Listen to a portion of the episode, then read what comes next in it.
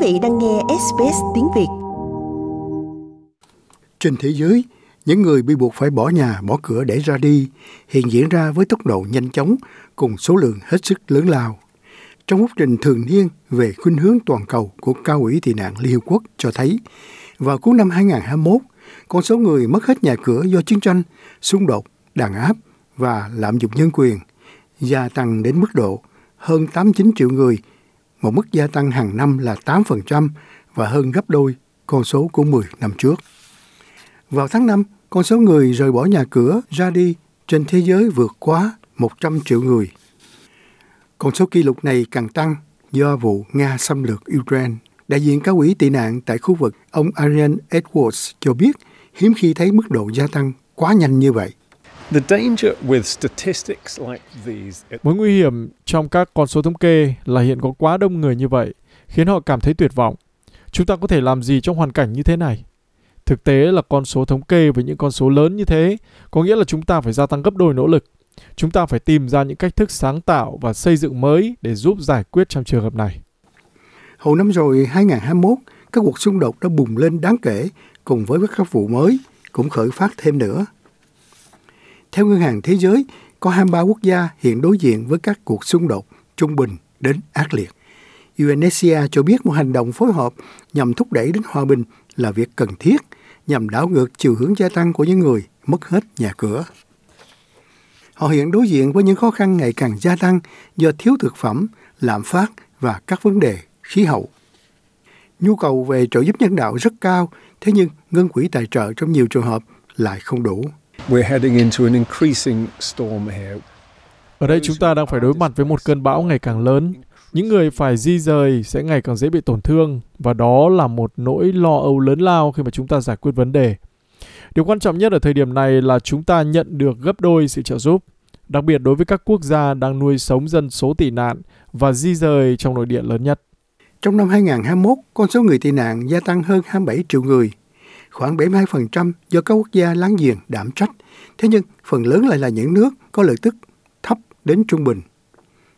Thổ Nhĩ Kỳ chứa chấp khoảng 3,8 triệu người tị nạn và đây là con số lớn nhất trên thế giới. Uganda và Pakistan mỗi nước tiếp nhận khoảng 1 triệu rưỡi người và nước Đức đón tiếp 1,3 triệu người. Hơn 2 phần 3 những người tị nạn đến từ 5 quốc gia, đó là Syria với 6,8 triệu, Venezuela là 4,6 triệu người, Afghanistan 2,7 triệu người, Nam Sudan 2,4 triệu và Myanmar là 1,2 triệu người. Tổ chức World Vision Australia muốn thấy nước Úc làm nhiều hơn nữa để giúp đỡ những người mất hết nhà cửa tại chỗ. Cố vấn trưởng về chính sách của tổ chức là bà Nadine Haddad cho biết nước Úc cần cung cấp những trợ giúp toàn diện.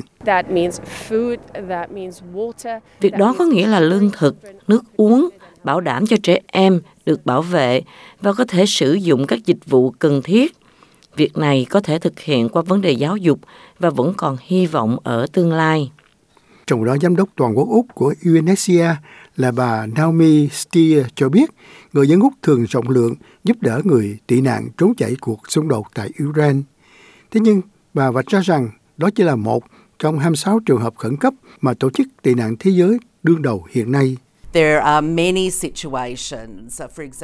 Có nhiều tình huống, chẳng hạn như tại Cộng hòa Dân chủ Congo, có cuộc khủng hoảng lương thực tại vùng sừng Phi Châu.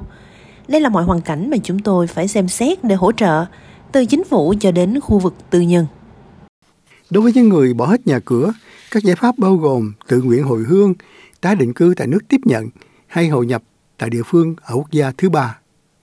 Ông Aaron Edwards thuộc UNHCR cho biết trong một thế giới có đến 100 triệu người tị nạn thì các nước phải cộng tác cùng nhau để giải quyết vấn đề. It's bigger than any country can deal with. It's bigger than any organization can deal with. Giải pháp sẽ lớn hơn bất kỳ quốc gia nào có thể giải quyết, lớn hơn bất kỳ tổ chức nào có thể đối phó với vấn đề toàn cầu của mình, trên quy mô mà bạn có thể coi là lo ngại về khí hậu chẳng hạn. Nó phải được giải quyết bằng cách cộng tác cùng nhau và đó là điều căn bản. Chúng tôi đã thấy nó thực sự mang lại hiệu quả. Trong năm 2021, con số người tầm trú gia tăng 11%, đạt mức 4,6 triệu người. Trong thời gian diễn ra cuộc bầu cử liên bang, Đảng Lao động cam kết nới rộng chương trình người tị nạn và nhân đạo của Úc với 27.000 chỗ. Lao động cũng hứa sẽ hủy bỏ visa bảo vệ tạm thời. Giám đốc Hội đồng tị nạn Úc Châu, ông Paul Powell cho biết con số 19.000 người tị nạn hiện sống ở Úc với visa bảo vệ tạm thời trong thời gian từ 9 đến 13 năm hiện hy vọng sẽ được an toàn và bảo vệ với visa thường trực. The knowledge uh, that a new government that is sự kiện tân chính phủ chuẩn bị để cung cấp sự bảo vệ vĩnh viễn cho những người tị nạn trong hoàn cảnh đó đã tạo ra sự khác biệt rất lớn đối với tình trạng hạnh phúc của người dân. Hiện có 19.000 người tị nạn trên khắp đất nước lo lắng liệu đảng lao động hành động theo lời hứa hay không. Thế nhưng mọi người cảm thấy thoải mái hơn về cơ hội dành cho họ trong tương lai.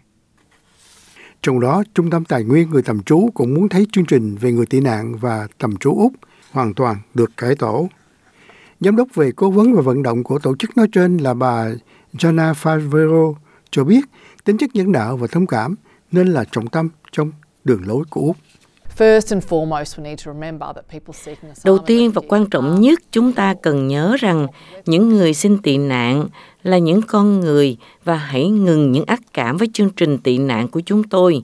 Hãy gia tăng số lượng tiếp nhận của chúng tôi cũng như bảo đảm rằng mọi người khi họ tìm thấy là người tị nạn sẽ được bảo vệ vĩnh viễn rồi cho phép họ được đoàn tụ với gia đình. Trong đó, phúc trình khuyến hướng toàn cầu của UNHCR cũng có một số kết quả tích cực. Phúc trình cho thấy số người tị nạn và di cư trở về quê hương của họ tăng lên vào năm 2021, quay trở lại mức trước COVID-19. Việc hồi hương tự nguyện tăng 71%, mặc dù con số vẫn còn khá nhỏ. Trong khi ước tính số lượng người không quốc tịch tăng nhẹ, thì hơn 81.000 người đã có quốc tịch hoặc đã được xác nhận quyền công dân. Like, share, comment. Hãy đồng hành cùng SBS tiếng Việt trên Facebook.